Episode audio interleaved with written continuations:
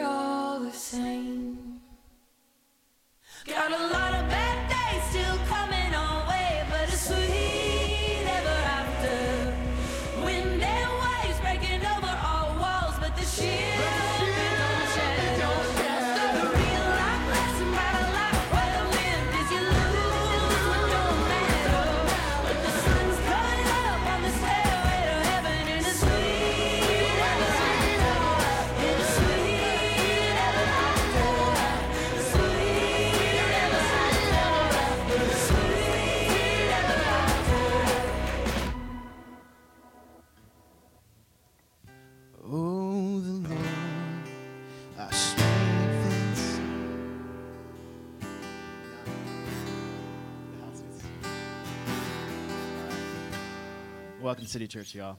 Um, I guess you can stand and sing with us or not. It does. Uh, uh, yeah, stand this and is just sing. The introduction yeah. song, but you might as well since I said it already. All right, so let's try that again. Oh, the Lord, our strength and song, the highest praise to Him belongs. Christ the Lord, our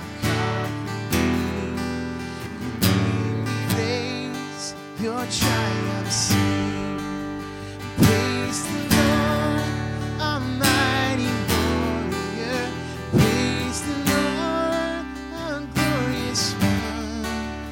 By His hand we stand in victory, by His name we overcome.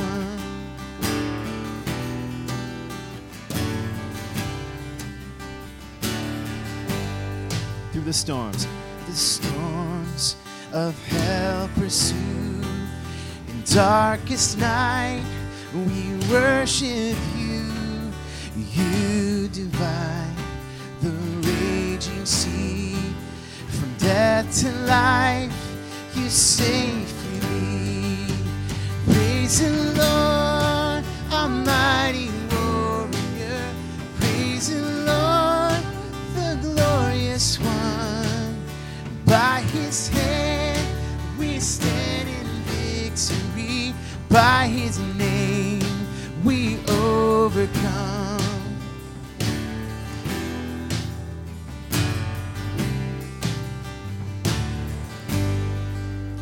All the saints and angels bow, the host of heaven crying out, glory, glory to the King, you reign for all eternity. Praise the Lord, almighty warrior. Praise the Lord, the glorious one. Hand, we stand in victory. By his name we overcome. The Lord shall reign forever and ever. The Lord shall reign forever and ever. The Lord shall reign forever and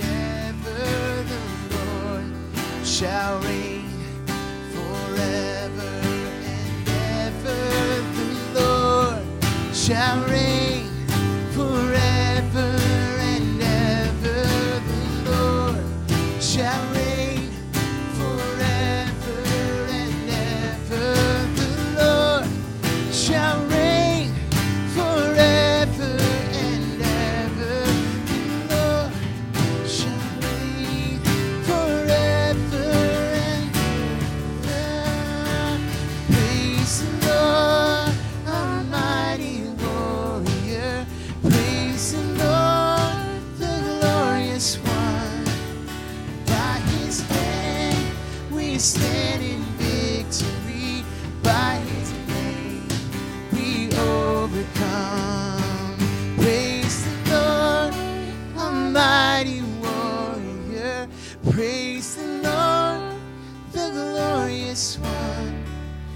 By his hand we stand in victory.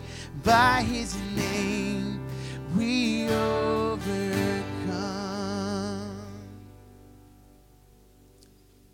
Good morning, good morning, everyone.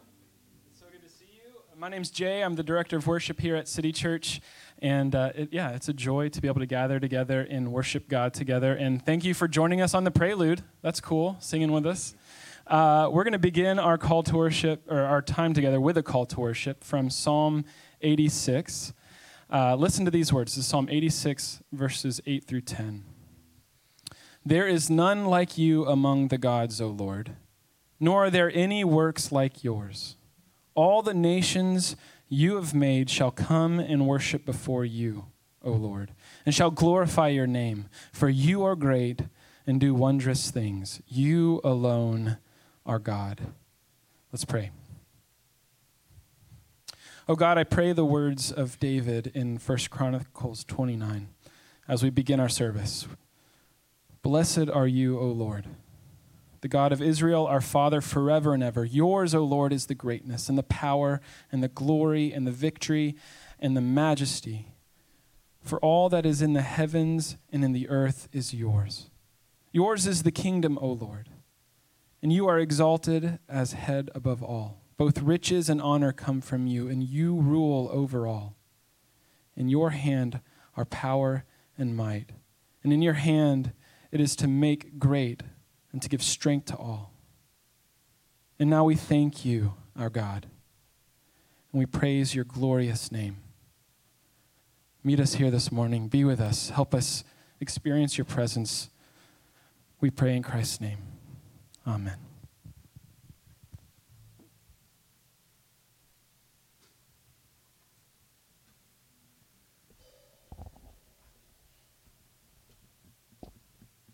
Let's continue singing together.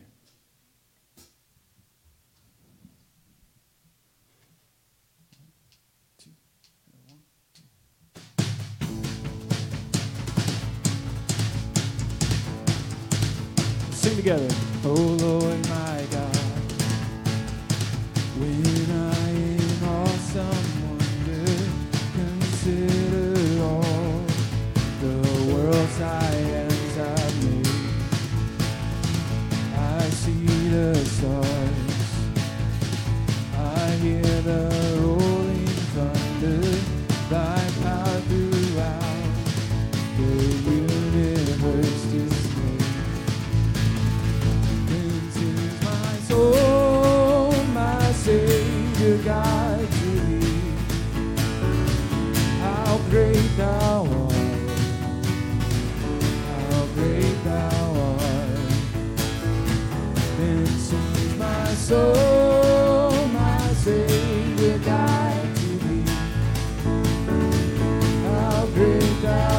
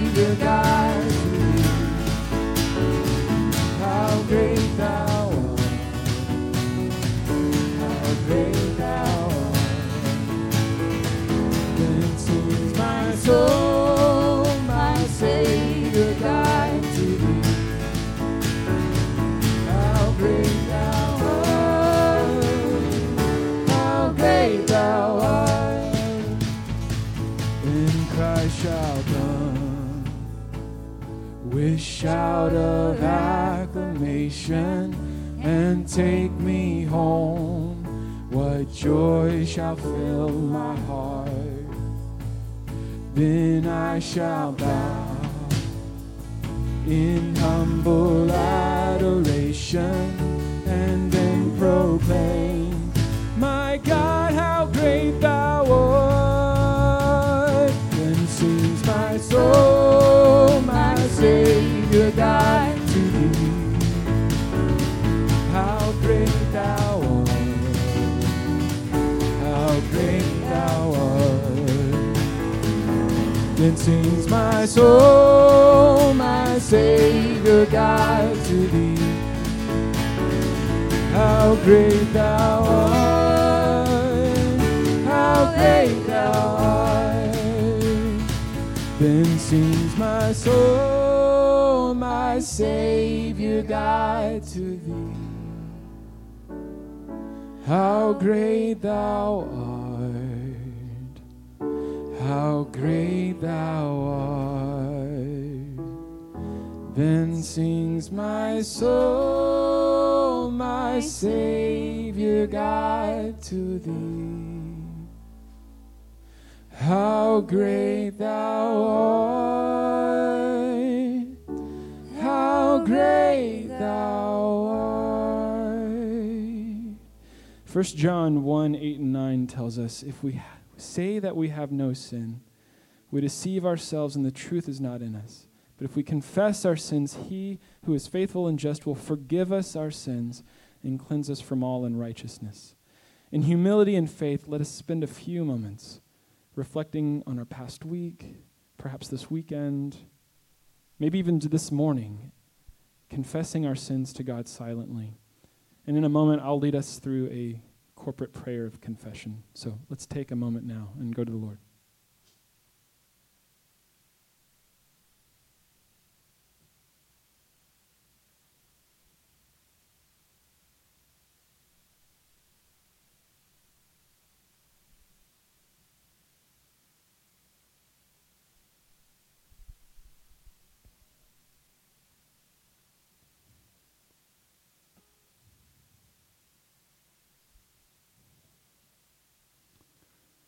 Would you join me? Let's read this prayer of confession together. Merciful God, we confess that we have sinned against you in thought, word, and deed, by what we have done and by what we have left undone. We've not loved you with our whole heart and mind and strength. We've not loved our neighbors as ourselves. In your mercy, forgive what we have been. Help us amend what we are and direct what we shall be, so that we may delight in your will and walk in your ways to the glory of your holy name. Through Christ our Lord. Amen. Receive these words of assurance from Micah seven. Who is a God like you, pardoning iniquity and passing over transgression for the remnant of his inheritance? He does not retain his anger forever, because he delights in steadfast love. He will again have compassion on us. He will tread our iniquities underfoot. You will cast all our sins into the depths of the sea. You will show faithfulness to Jacob and steadfast love to Abraham, as you have sworn to our fathers from the days of old. We're going to continue singing, but let's continue receiving words of assurance as we sing His Mercy Is More. Let's sing together. Praise the Lord, His mercy is more, stronger than darkness, through every one, the sins they are many, His mercy is more. Praise the Lord, His mercy.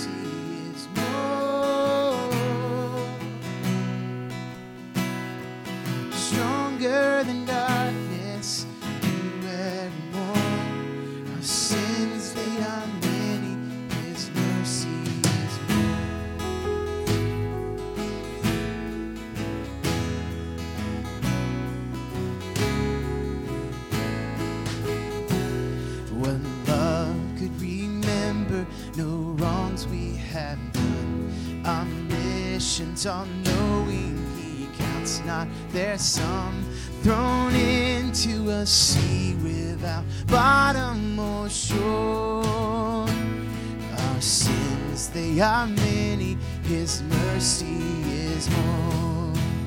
Praise the Lord, his mercy is more, stronger than darkness, new every morn. Our sins, they are many, his mercy is born. What patience would wait as we constantly roam. What father so tender is calling us home. He welcomes the weakest, the vilest, the poor. Our sins, they are many, his mercy is more. Praise the Lord, his mercy is more, stronger than darkness, through every morn. Our sins, they are many, his mercy is more.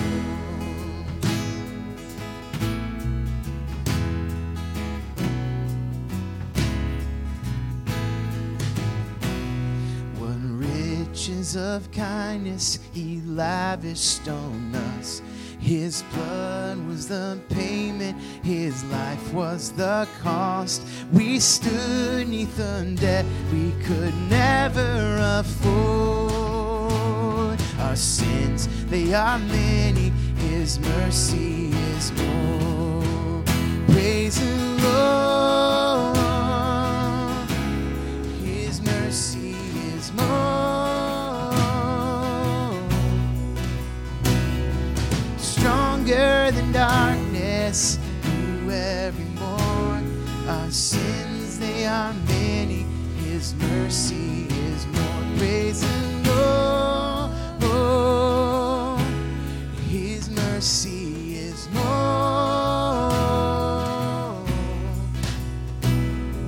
Stronger than darkness, new every morn. Our sins, they are many. His mercy is more. Our sins, they are many. His mercy is more.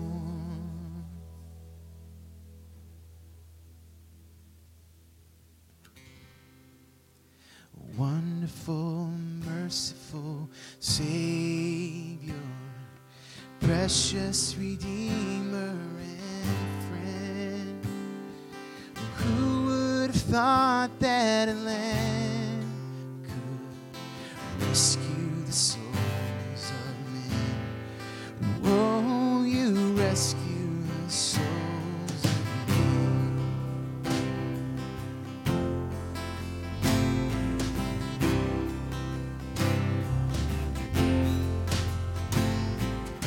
Wonderful, merciful Savior, precious Redeemer and friend. Who would have thought that a lamb could rescue the souls of men? Oh, you rescue the souls of men. You are the one that we praise. You are the one that we adore. Oh, you give the healing and grace. Our hearts always hunger for. Oh, our hearts always hunger for.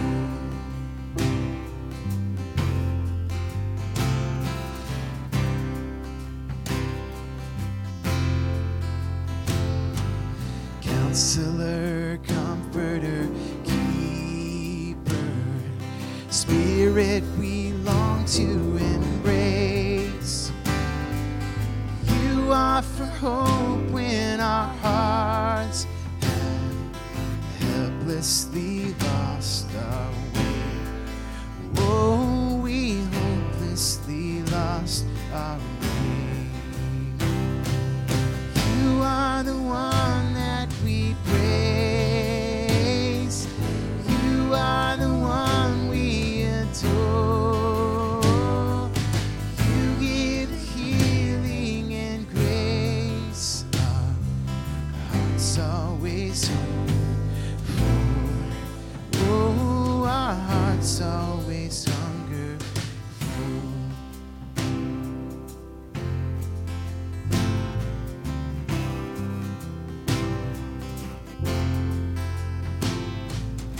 Almighty, infinite Father, faithfully loving you alone. Here in our weakness you find us, falling before your throne. Oh, we're falling before your throne. You are the one that we praise. You are the one we adore. You give the healing and grace. Our hearts always hunger for. Oh, our hearts always hunger for.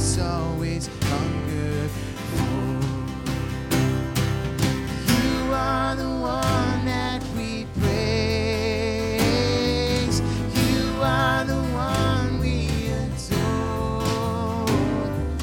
You give the healing and grace.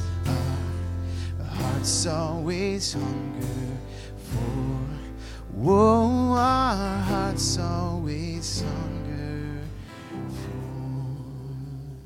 You guys can be seated.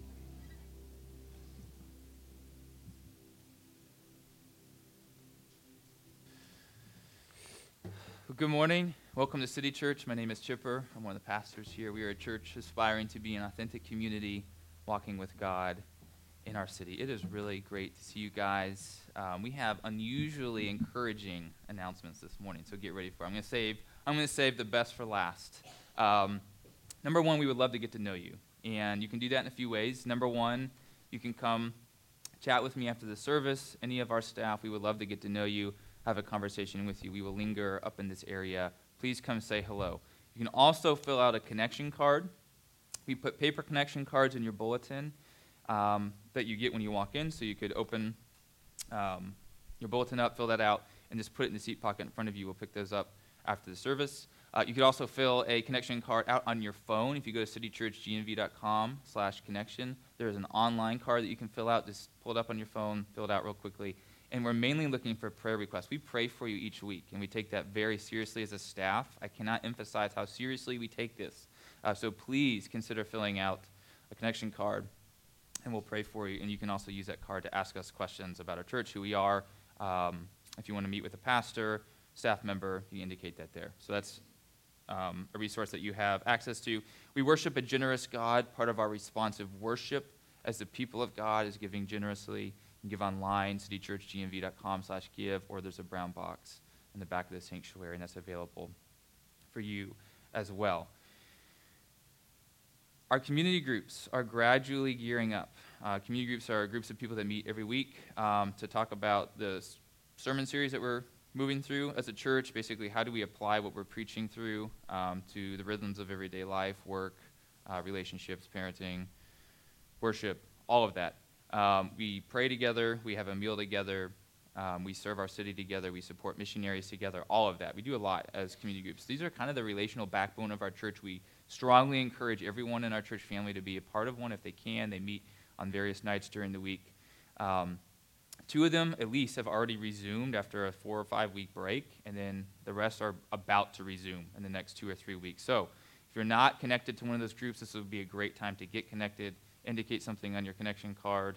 Uh, find me after the service. There's also going to be some hospitality people at our hospitality table in the back with an iPad. Uh, they can show you different things about the groups when they meet, get you connected with leaders. So that's available after the service as well, and we would encourage you to check that out.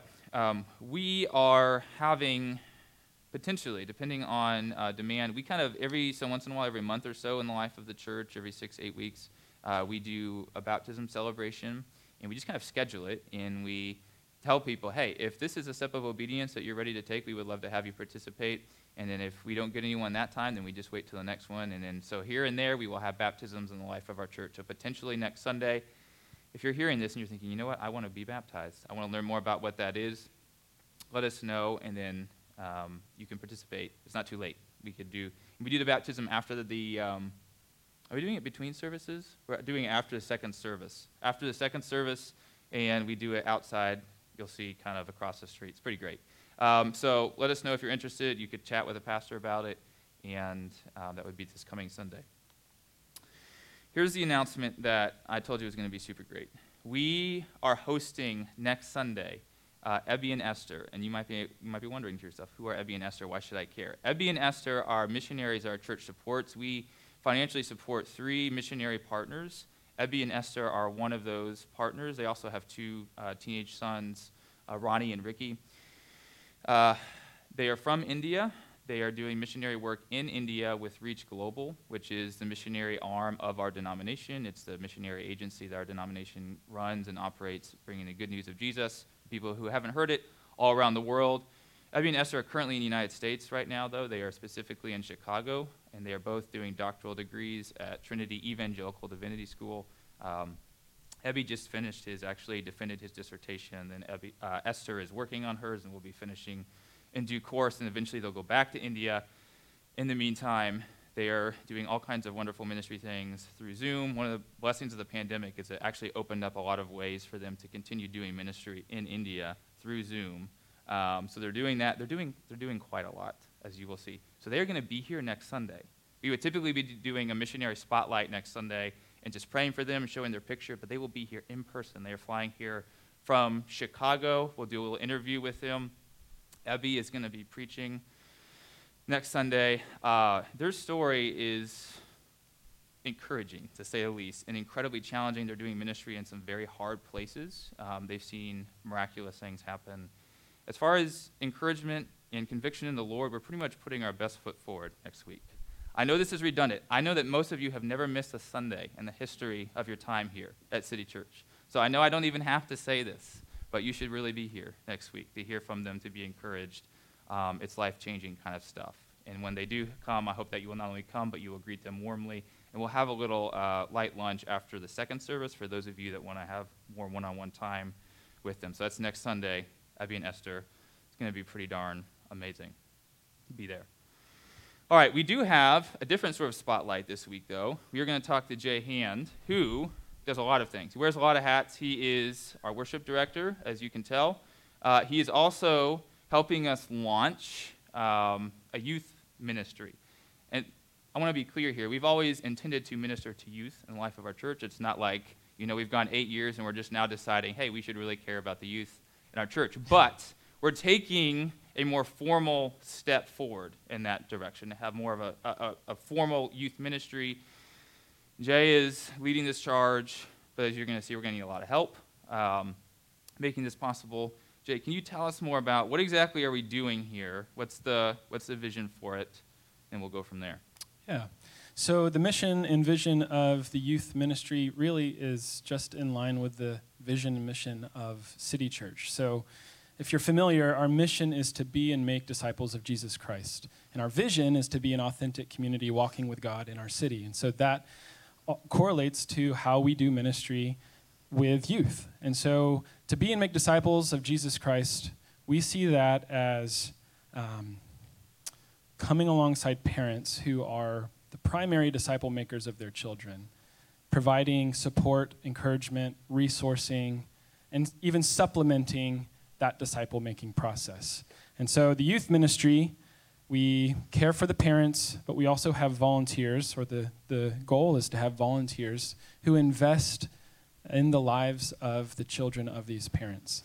Um, and it kind of is going to be in a cohort type of structure, where we have small groups meeting regularly, studying the Bible together, and men and women, older men and women who are investing in younger men and women, right?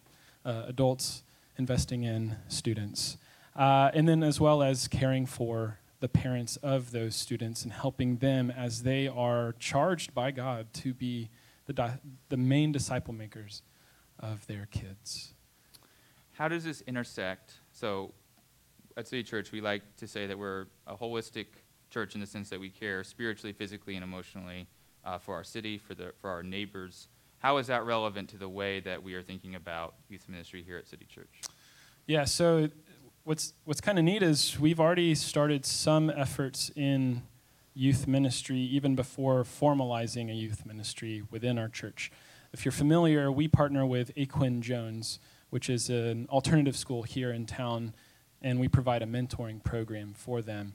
And one kind of our vision of our youth ministry is to connect those two things, where we're caring for children, for students on the margins in places like Aquin Jones, but we're also caring for students inside who are currently a part of our church. And we would love to see even those students out in our community that wouldn't be a part of our church kind of come into the life of our church through these different avenues um, and their, see their families yeah. as well.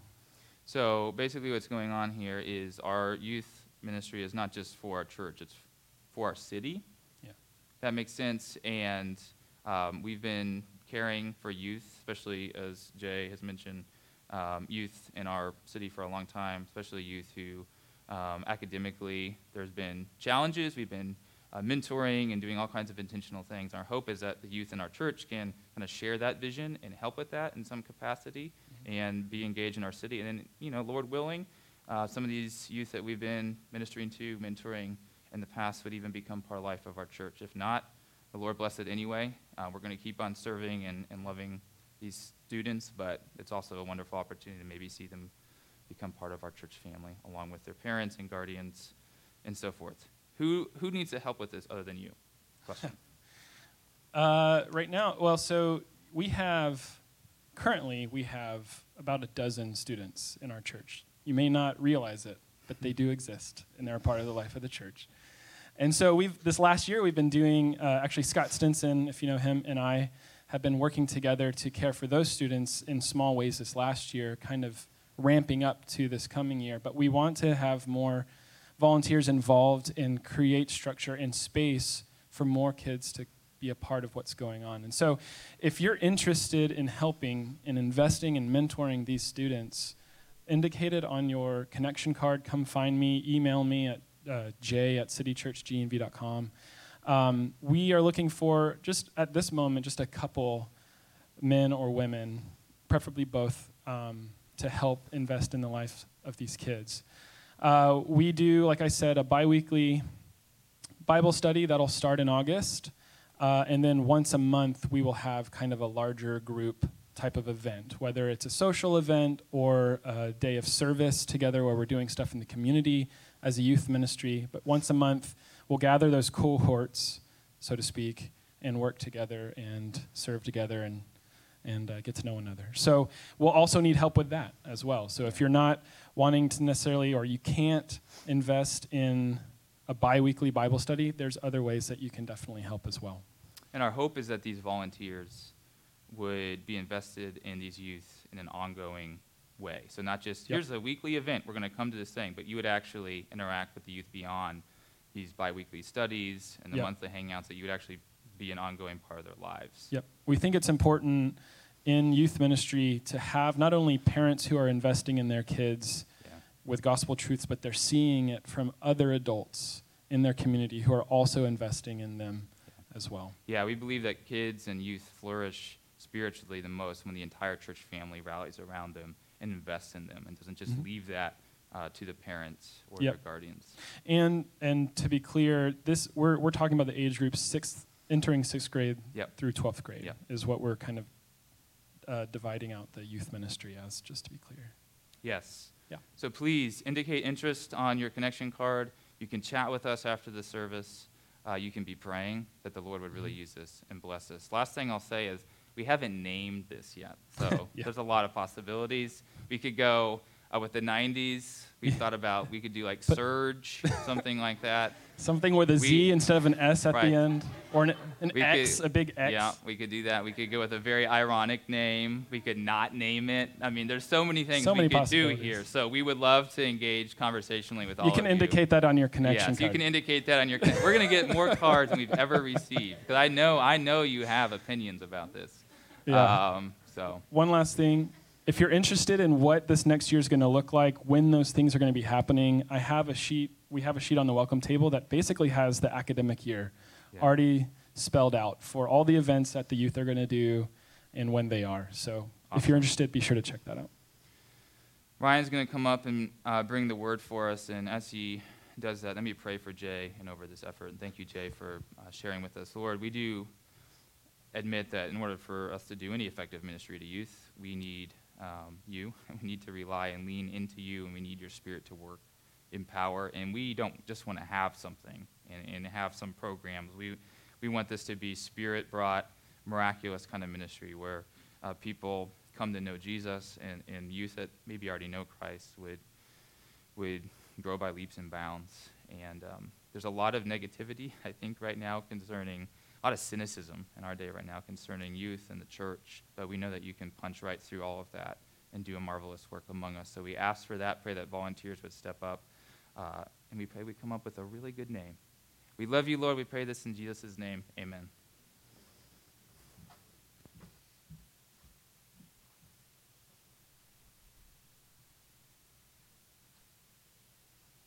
We're, oh, there we go. We were uh, texting, joking this week about uh, Jay shaving his beard and just having a soul patch, you know, to be a youth pastor. So, I don't know, we need to do some kind of fundraiser, like create an incentive for that. Uh, hey, I'm Ryan, uh, one of the pastors here. Great to get to preach this morning and worship with you. Uh, we are continuing through our series in the book of Nehemiah. We've done Ezra and Nehemiah, and we're getting close to the end of the series, so we're going to look at chapters seven and eight this morning. We're really just going to read chapters eight. I'll highlight seven briefly in the introduction, um, but we're going to read eight, uh, the last verse of seven, and the remainder of eight.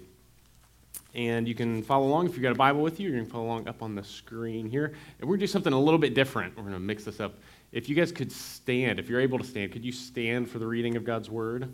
You'll see why in this passage. It happens in this passage, so I'm going to do that. Okay, Nehemiah seven, uh, verse seventy-three. And when the seven, seventh month had come, the people of Israel were in their towns. And all the people gathered as one man into the square before the water gate. And they told Ezra the scribe to bring the book of the law of Moses that the Lord had commanded Israel. So Ezra the priest brought the law before the assembly, both men and women, and all who could understand what they heard, on the first day of the seventh month. And he read from it, facing the square before the water gate, from early morning until midday, in the presence of the men and the women and those who could understand. And the ears of all the people were attentive to the book of the law, and Ezra the scribe stood on a wooden platform that they made for the purpose. And beside him stood Mattathiah, Shema, Ananiah, Uriah, Hilkiah, Masa, Masa, sorry, Messiah on his right hand, and Padiah, Mishael, Makijah, Heshum, Hashbadana, Zechariah, and Meshullam on his left hand. And Ezra opened the book in the sight of all the people, for he was above all the people. And as he opened it, all the people stood. And Ezra blessed the Lord, the great God, and all the people answered, Amen, Amen, lifting up their hands. And they bowed their heads and worshiped before the Lord with their faces to the ground.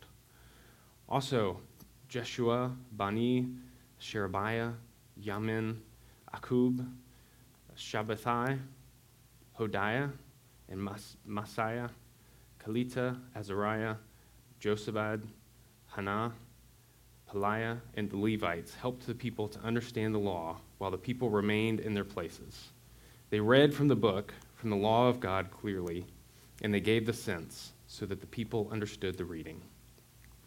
And Nehemiah, who was the governor, and Ezra, the priest and scribe, and the Levites, who taught the people, said to all the people, This day is holy to the Lord your God. Do not mourn or weep. For all the people wept as they heard the words of the law. Then he said to them, Go your way, eat the fat and drink sweet wine, and send portions to anyone who has nothing ready. For this day is holy to the Lord. And do not be grieved, for the joy of the Lord is your strength. So the Levites calmed all the people, saying, Be quiet, for this day is holy. Do not be grieved. And all the people went their way to eat and drink and to send portions to make great rejoicing, because they had understood the words that were declared to them. On the second day, the heads of fathers' houses of all the people, with the priests and Levites, came together to Ezra the scribe in order to study the words of the law. And they found it written in the law that the Lord had commanded by Moses that the people of Israel should dwell in booths during the feast of the seventh month, and that they should proclaim it and publish it in all the towns and in Jerusalem. Go out to the hills and bring branches of olive, wild olive, myrtle, palm, and other leafy trees to make booths, as it is written. So the people went out and brought them and made booths for themselves, each on his roof, and in their courts, and in the courts of the house of God, and in the square at the water gate, and in the square at the gate of Ephraim. And all the assembly of those who had returned from the captivity made booths and lived in the booths. For from the days of Jeshua the son of Nun to that day, the people of Israel had not done so. And there was very great rejoicing.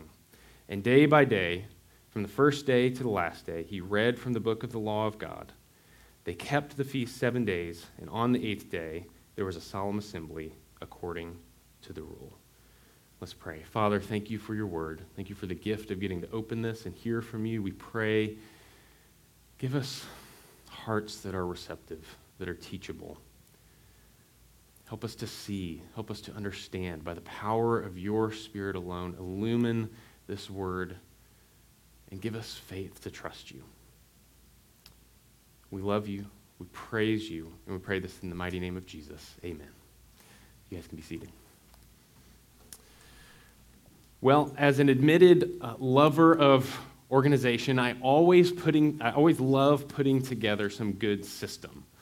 Uh, some personal favorites of mine include a cleanly organized to-do list, uh, a freshly crafted spreadsheet, or best of all, a tidied up email inbox, which is a really rare feat.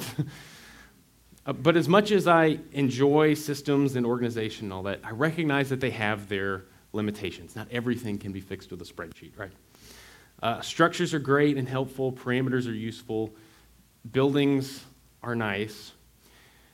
But if all you have is structures and parameters and containers, and you don't have anything to fill them with, they lose their luster pretty quickly. Take, for example, a plate. It could be the most perfect, most beautiful, most well-designed piece of dinnerware there has ever been, the world has ever seen, right? But if you had no food to put on it, it would not ultimately have much value to you. A plate is meant to be filled with food. A glass exists to be filled with water. A house exists to be filled with people. A church exists to be filled with God's people. In fact, it's it's the filling of the structure that really brings the life. Isn't that true? Like when you go around, you look at buying a home, you imagine how you're going to fill that home. And then when you move in, you start to fill it, not just with furniture and clothes and dishware, but you fill it with laughter and with songs, with conversation, with prayer, with the aroma of a pot roast and the warmth of a fireplace, or for us Floridians, the cool breeze of air conditioning. God made the world to be filled. He structured it and ordered it, and then he filled it. He made it to be filled with living things, to be filled with his people, to be filled with worship, and ultimately to be filled with his presence. In Nehemiah seven, the chapter before this one that we just read, Nehemiah hands over responsibility of the city of Jerusalem to others. And after they finish building the wall here, he then turns his attention to repopulating the city. And it says he takes note that the, the walls were complete, but none of the houses had been rebuilt yet. So it's just a big open city with a bunch of walls. And so he turns, presumably he turns his attention to that. But then in chapter eight, we see the same theme, but from a different angle. In this passage, we get an example of people who are seeking after God. They've, they've returned from the exile, and their experience there largely has cured them of their tendency towards idolatry, right? They have returned, and they yearn for God. They're seeking him. They, they want not only their city and their land restored, but they want it filled with the presence of God, with the truth of God, with fervent devotion to God. They're seeking to fill their lives and to fill their community with God, as it were. And one thing this passage shows us by example is that if we want to build our lives upon and have our lives filled with God, there are some essential rhythms that we need to do. And this morning we're going to focus on just a couple of those. It's not meant to be exhaustive. There are lots of other ones. Uh, but there are two really important practices that we see here in this passage we're going to focus on this morning. Two practices to have lives filled with the presence of God, and those are worshiping and remembering. Worshiping and remembering. So the first here, the importance of worship. Uh, in the beginning of the seventh month, it says that all the people here gathered in Jerusalem. So the seventh month uh, in, in the Jewish calendar incorporated some of the biggest religious and national holidays. It was the Feast of Trumpets, the Day of Atonement, the Feast of Booths, and then after the, the Feast of Booths, which was a week-long celebration, they had another uh, sacred assembly. And so it's sort of like if you packed New Year's Day and Easter and Thanksgiving was a whole week long, and you put all of that together into the same month for us. That would be like our seventh month, or their seventh month. So it says the people came together at the very beginning in this large assembly, and they did so with one mind, with one purpose, and that was to worship. Now, what's interesting is they're gathering here for the Feast of Trumpets, the, the festival that was celebrated on the very first day of the seventh month. And in Leviticus twenty-three, where we get the instructions about this festival, these are the details that the Lord gives to Moses. He says, "Speak to the people of Israel, saying, in the seventh month, on the first day of the month, You shall observe a day of solemn rest, a memorial proclaimed with blast of trumpets, a holy convocation. You shall not do any ordinary work, and you shall present a food offering to the Lord. And that's it. And there's a similar passage in Numbers that talks about the same details, but with more information about the sacrifices that were to be offered. So at the feast, this one-day feast at the beginning of the month, they were to gather. They were to blow trumpets, which kind of signified the end of this agricultural year and the beginning of a new one. And then they were to make offerings to the Lord, and then they were to rest. Take a break. Don't do any work. Just rest. But did you notice what they do here? How it's a little bit different. It says that when they were gathering together, they told Ezra, the priest, to bring the law of Moses that the Lord had commanded Israel. So there's like, hey, preacher, come and preach to us. Come give us a sermon here. And the fe- you know the feast did not have to include a reading from the Pentateuch. Nowhere in the instructions in Leviticus or Numbers does it make mention of needing to have this reading from, from the Pentateuch, but the people wanted it. They wanted it. They wanted to hear God's word. And so he, he brought the word, and they built this platform in one of the city's main squares, and Ezra stood up on the stage with all the leaders of the community there, and he read the law. He just opened the law of Moses and started reading. And he read it for hours, for hours, from the morning, the very first thing in the morning, until midday at some point. He read through the law. And you notice how the people respond. And you guys think, you know, our sermons are long. They spent a whole day there. Uh, but you notice how the people responded. They were, they were engaged. They, they were, they were listening attentively. They were responsive. They're, you know, Ezra is, is blessing the Lord, and they're saying amen and amen. You know, there's call and response here. They were, uh, they were falling down on their face before the Lord in worship. They were earnest. They wanted to understand. The, the Levites were going out into the crowd and explaining the passage as it was being read so that the people could understand. They were engaged. They were hungry for God. They were engaged with all their minds, with all their hearts, with all their bodies.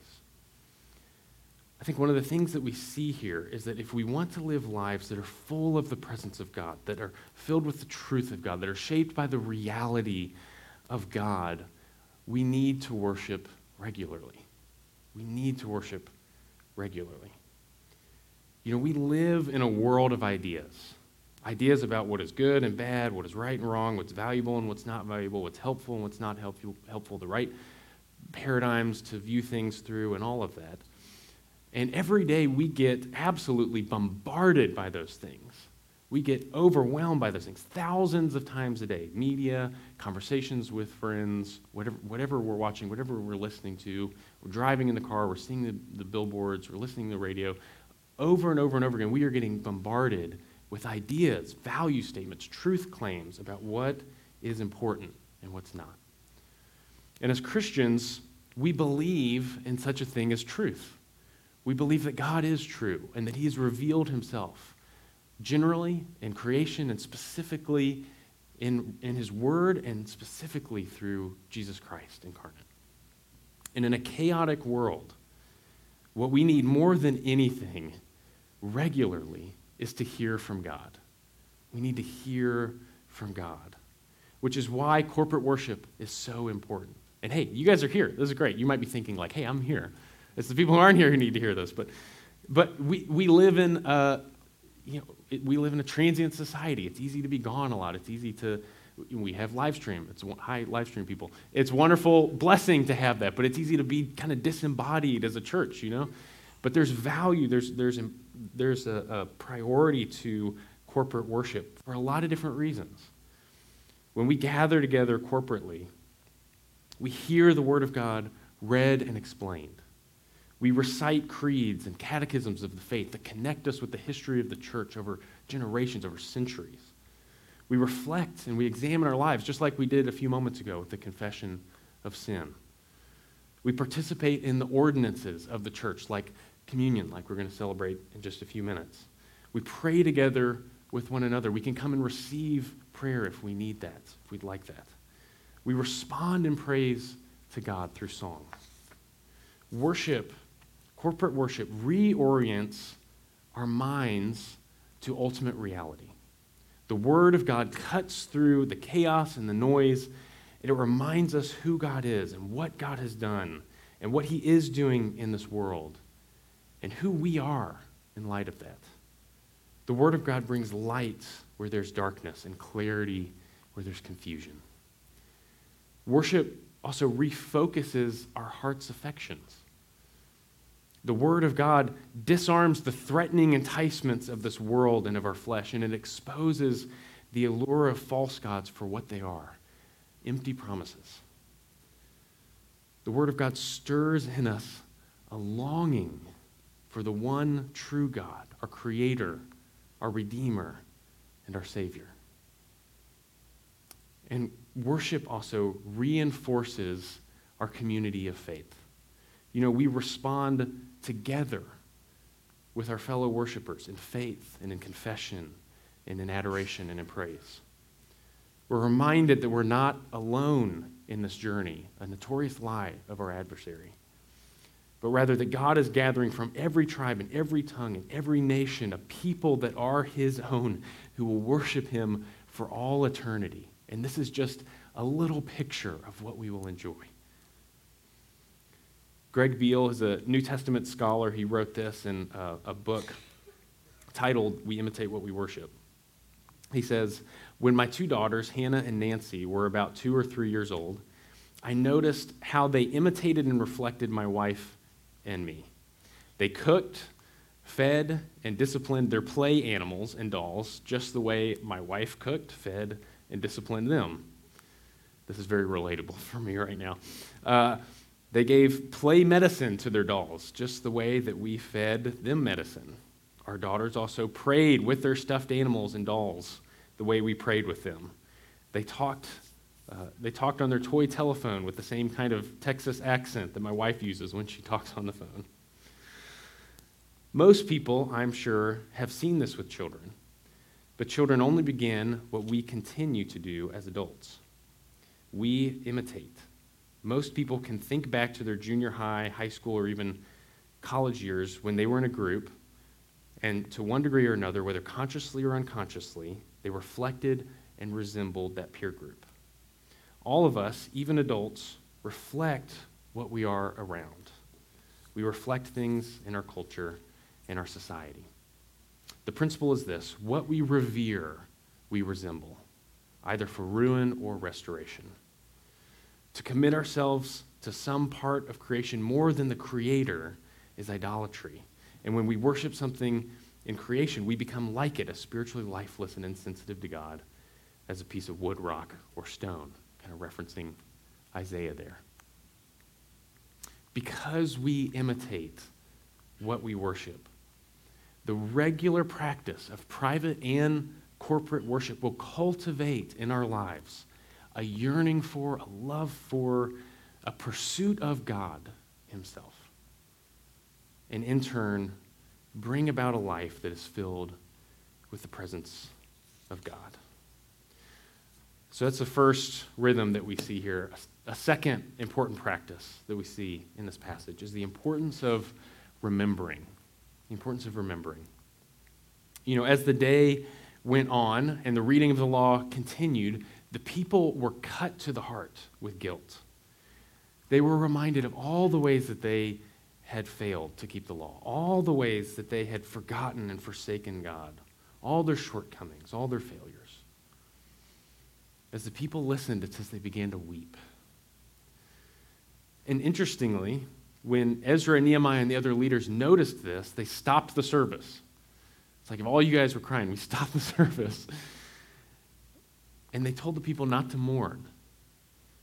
They, they said to everyone, return home and celebrate, to prepare and enjoy the best food that they have, and to share with anyone else who didn't have anything prepared, so that everyone had something to celebrate with. And they gave a couple of reasons for this. They said, first, to do this because the day was holy, and second, what may be what is most often the most often cited verse in this book, perhaps, uh, is they reminded everyone that the joy of the Lord is your strength. The joy of the Lord is your strength. And so the people did as they were instructed. They went home, they celebrated, they partied, they shared with others in need so everyone could party. And the text notes that they did this with great joy because they now understood the words that had been made known to them. What was it that they came to understand that day? What shifted their perspective, in fact, their whole attitude that day from a time of weeping to a time of rejoicing? I think it was this. They were reminded that, yes, they were sinful. They are sinful.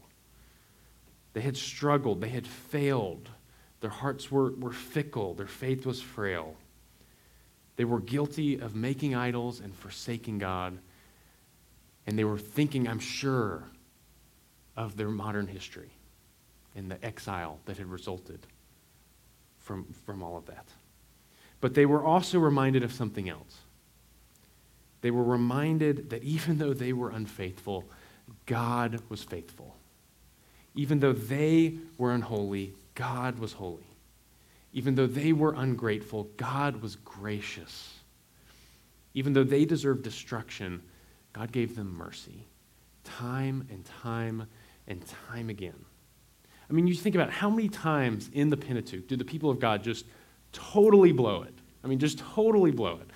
Think about it. When the Israelites were captive in Egypt, God sent plague after plague on the Egyptians until Pharaoh finally relented and released them from slavery. Okay? And so then they pack up and they start heading out to the sea, and Pharaoh goes back on his word. He starts chasing them down. But God supernaturally parts the body of water that's in front of them. So the Israelites walk across on dry ground. I mean, miraculous supernatural deliverance. They walk across on dry ground. They're on the other side.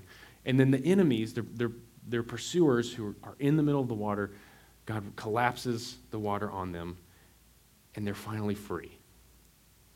And then he guides them onward toward the promised land. He leads them with a physical representation of his presence, with a pillar of cloud and a pillar of fire. He miraculously provides food and water in the desert for them, for over a million people. He feeds the, these people.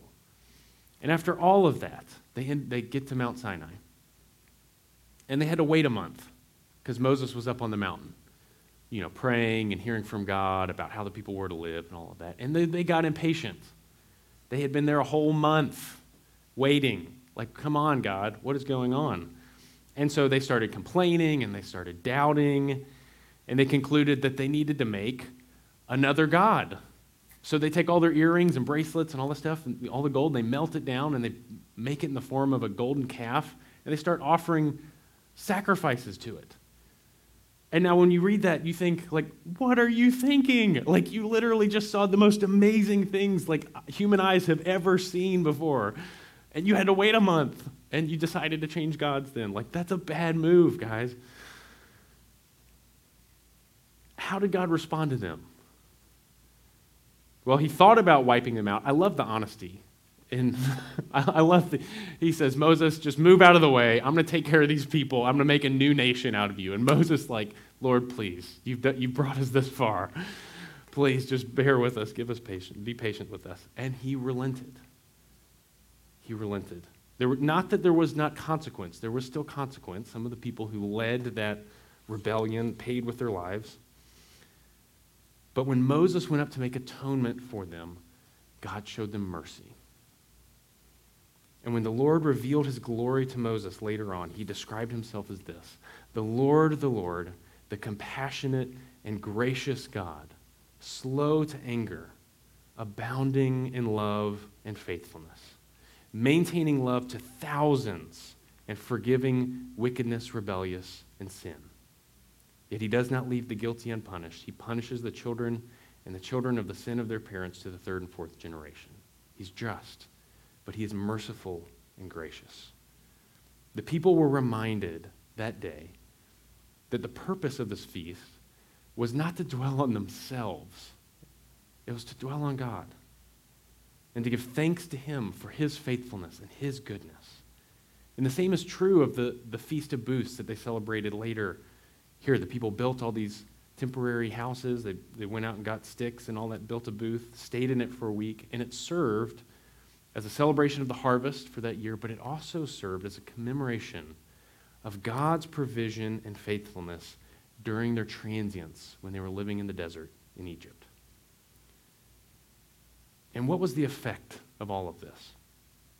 The text says that since the days of Joshua, since this all began, since the Exodus itself, the people of Israel had not celebrated the feast in such a way as this, in that they had great joy.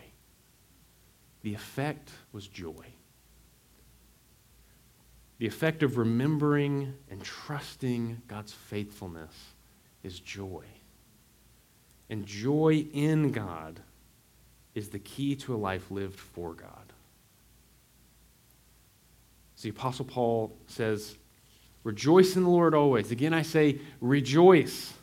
It's one of the Apostle Paul's refrains in his letter to the Philippians. It's this encouragement to continually rejoice. And it makes, you know, it makes me think, he, he says it several times. It, why would you need to say that over and over again? It's kind of like if you got, your boss sends you a memo and it gives you instructions for this assignment, but he says it like six different times, he or she says it six different times, you're like, you, you might have questions about if they think you're paying attention to your work, right? But that's not Paul's intent here. Rather, the reason for the repetition is emphasis. He wants to emphasize the importance of joy in the life of a Christian, because joy is both a response to receiving God's grace, but also a discipline in remembering God's grace. So therefore, we have to be earnest in rejoicing, for by it we remind ourselves and all of those around us what we have received from God. And of course, the emphasis uh, certainly does speak to the condition of the human heart a little bit, that we, we are prone to forget. We are prone to drift in our focus here. You know, for, uh, for introverts and extroverts, this struggle may manifest differently. I'm, an intro, I'm a ten out of ten introvert on the Myers-Briggs, so that tells you a little bit about me. Uh, if I'm ever quiet around you, it's not you, I promise. It's just, that's me. Uh, but... As an introvert myself, the way it tends to show up uh, for me is withdrawal and introspection. So when I get overly stuck in my own head I, and I get my eyes off the Lord, that's when rejoicing becomes more difficult and the picture of God becomes fuzzier for me. Uh, Doctor Martin Lloyd-Jones, who's a famous Welsh preacher in London, mid-twentieth century, uh, had a series of sermons that turned into a book called Spiritual Depression. And it's a tremendous book. If you haven't read it, I, I commend it to all of you. Uh, but early in this book, he outlines four general causes for what he calls spiritual depression. And the first of those is temperament. And by that, he means the, the kinds of people who tend to overanalyze in general, you know, will also turn that lens in on themselves and analyze internally a lot. And so he writes this. He says, uh, I suggest that we cross the line from self-examination to introspection when, in a sense, we do nothing but examine ourselves. And with such, self-examination becomes the main and chief end in our life. We're meant to examine ourselves periodically, but if, we always, if we're always doing it, if we're always, as it were, putting our soul on a plate and dissecting it, that is introspection, and that in turn leads to the condition known as morbidity. So he's he's saying that we, we tend to, if you you know, if you fall into this category, I know this didn't apply to everyone, but this is a, a tendency for those who may be more introverted, more introspective, a way that we get our eyes off of the Lord, that we forget and we we look inward, and we we're always carving our soul up, and it leads to this kind of spiritual depression, this disconnectedness from God. And extroverts, I don't know, I'll have to talk to an extrovert about what that looks like for you, but. Um, But, but of course, Lloyd-Jones says that the, the true cause beneath these other this cause and the other causes that he lists there is really unbelief. It's a lack of real trust and hope in God in some area. So we're looking inward instead of looking upward at him. And so therefore, one of the most urgent treatments is to stop listening to yourself all the time and instead to speak to yourself, to remind yourself of the truths of God, the promises of God, the ways God has worked in this world, the, the mercy God has shown you. In effect, it's, it's preaching the gospel to yourself. And we call this today cognitive behavioral therapy. It's, you know, it's a similar sort of thing. The, the distorted, unhelpful views of reality have to be replaced with what is true and what's accurate, what's right about God and about self. Often the first step to rejoicing in the Lord again is re-remembering the Lord. Re-remembering the Lord. When you are tempted to dwell on your failures and your sins, it is all the more important to remember the faithfulness and the mercy of God. That's why the Apostle Paul wrote, "Godly sorrow brings repentance that leads to salvation and leaves no regrets, but worldly sorrow brings death." Just focusing on ourselves and our failures is that kind of worldly sorrow. There's no redemption, there's no salvation, there's no hope. Instead, when we remember our failures, we then let that memory drive us back to God in repentance and faith, which is what leads to life.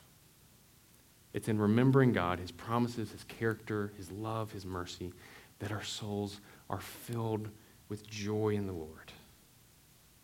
And you think they were doing this in Nehemiah's day. Think of how much more we have to remember and to celebrate this side of the cross. How much more do we see the devastating weight of our sin for which Jesus went to the cross? But also, how much more do we see the depth of God's grace and mercy to us in Christ, who gave his life for our forgiveness? William Cooper wrote this hymn, Love Constraining to Obedience, and one of the verses says, "How long beneath the law I laid in bondage and distress. I toiled the precept to obey, but toiled without success." But then the chorus, "To see the law by Christ fulfilled and hear his pardoning voice transforms a slave into a child and duty into choice." That is the good news of our Savior. Amen.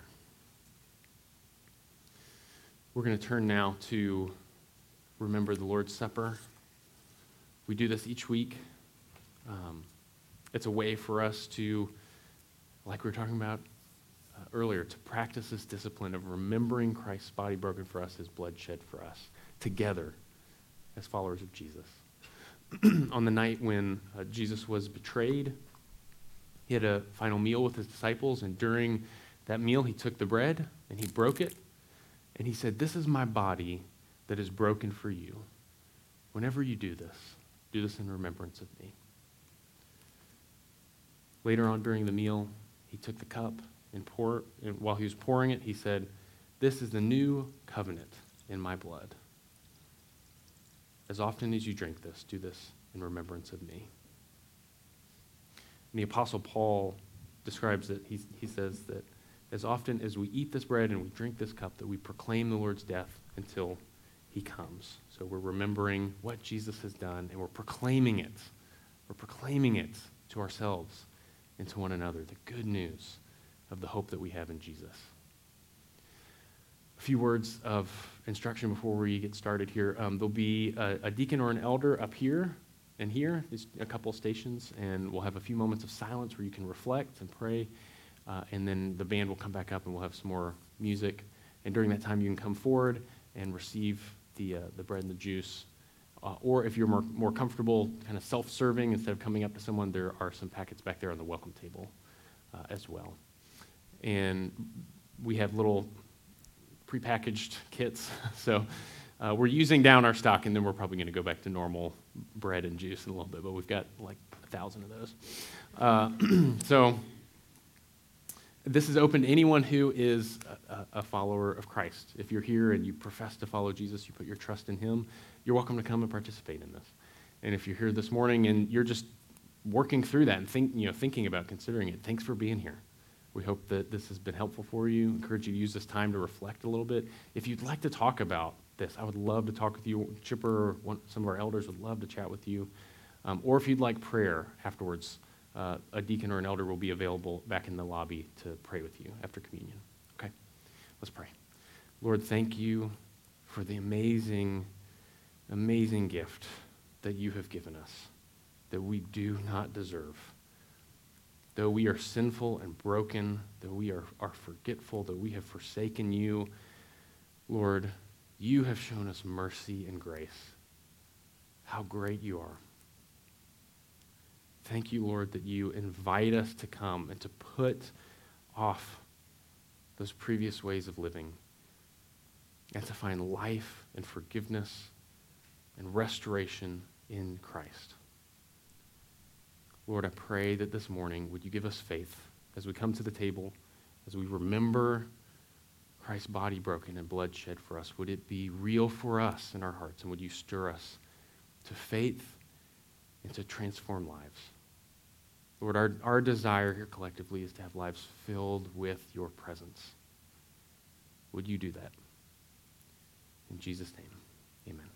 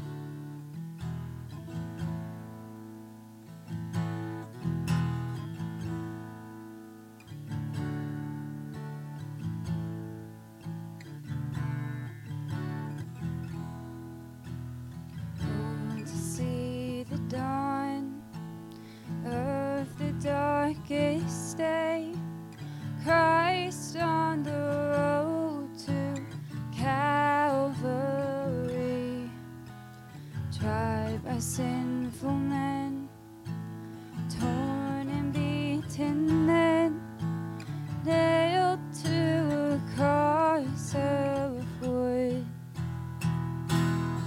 It's the power of the cross. Became sin for us, took the blame, bore the wrath we stand forgiven at the cross.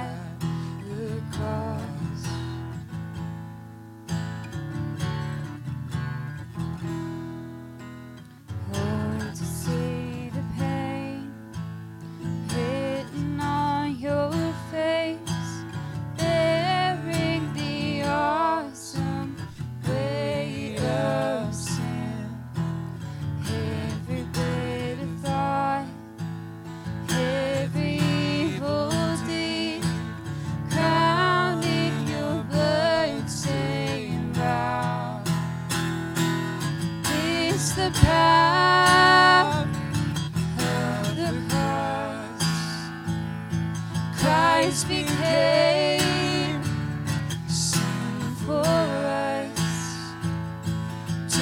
The blame for the wrath we stand forgiven at the cross.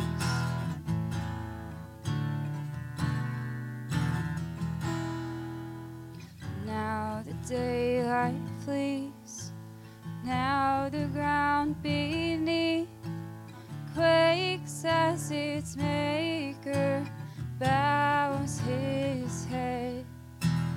Curtain torn in two, dead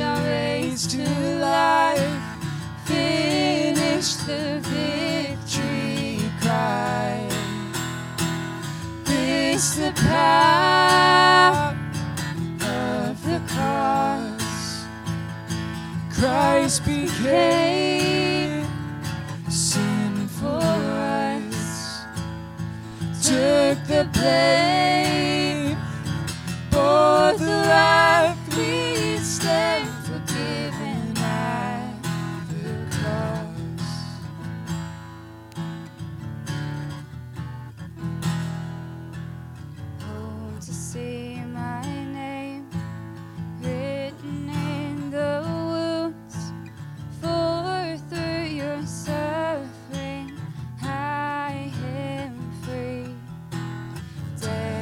Crushed to death, life is mine to live. One through your selfless love. This the power of the cross. Son of God, slain for us. What a love! What a cost, we stand forgiven at the cross. This is the power of the cross, Son of God, slain for us. What a love, what a cost, we stand forgiven at the cross. You all can stand and sing with us.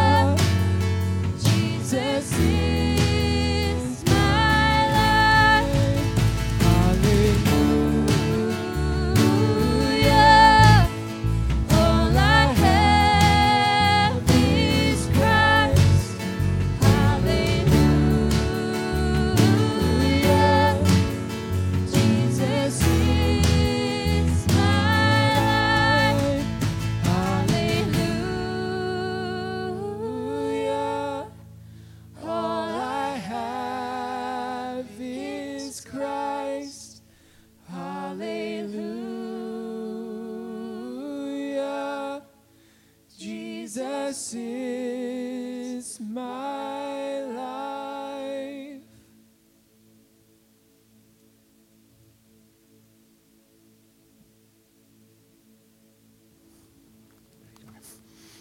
Uh, thank you for joining us for worship this morning. Um, it's great to get to worship with you. A reminder, if you have not uh, filled out your connection card yet, please do. Please, do. Am I up here too early? No, no, you're not. Okay. You're not at all. Okay. For some reason, the pad's still going. Okay, gotcha. I was like, oh, no. Uh, all right. All right, well, great. uh, thank, thanks for uh, worshiping with us. Uh, if you haven't filled out your connection card yet, uh, please do that. We love to hear from you. A great way to get connected, uh, also to let us know about prayer requests. You can just drop those in the box on your way out or in the seat back in front of you. Our benediction this morning uh, is from Romans fifteen.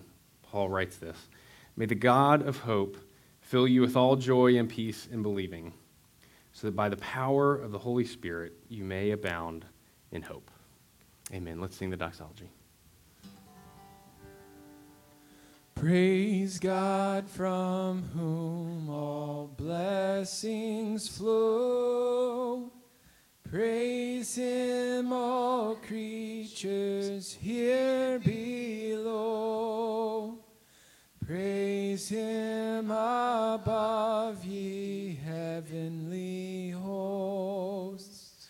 Praise Father, Son, and Holy Ghost. Amen.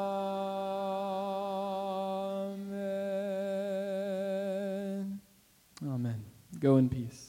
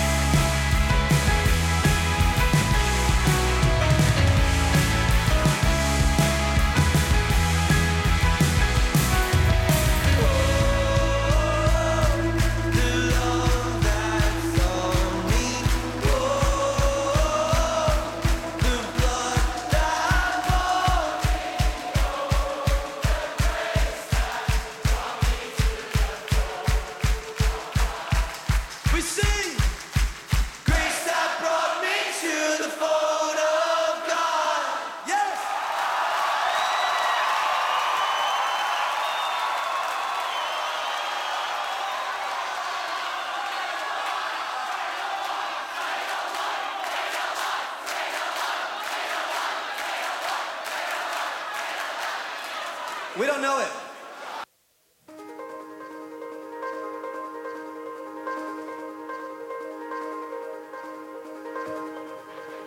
Heard my name called like a song, say it's time,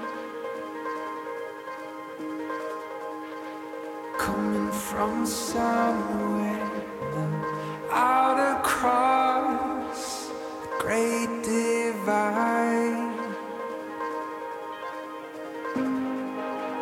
Should I run, leave it all, or stay behind?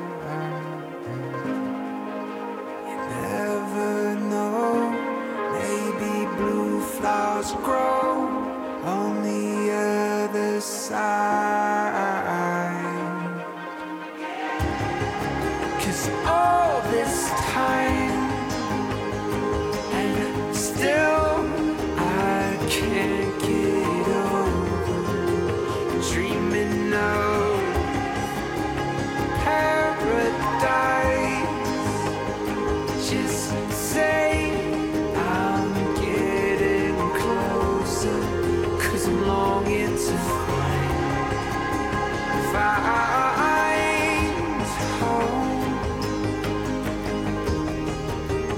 find home.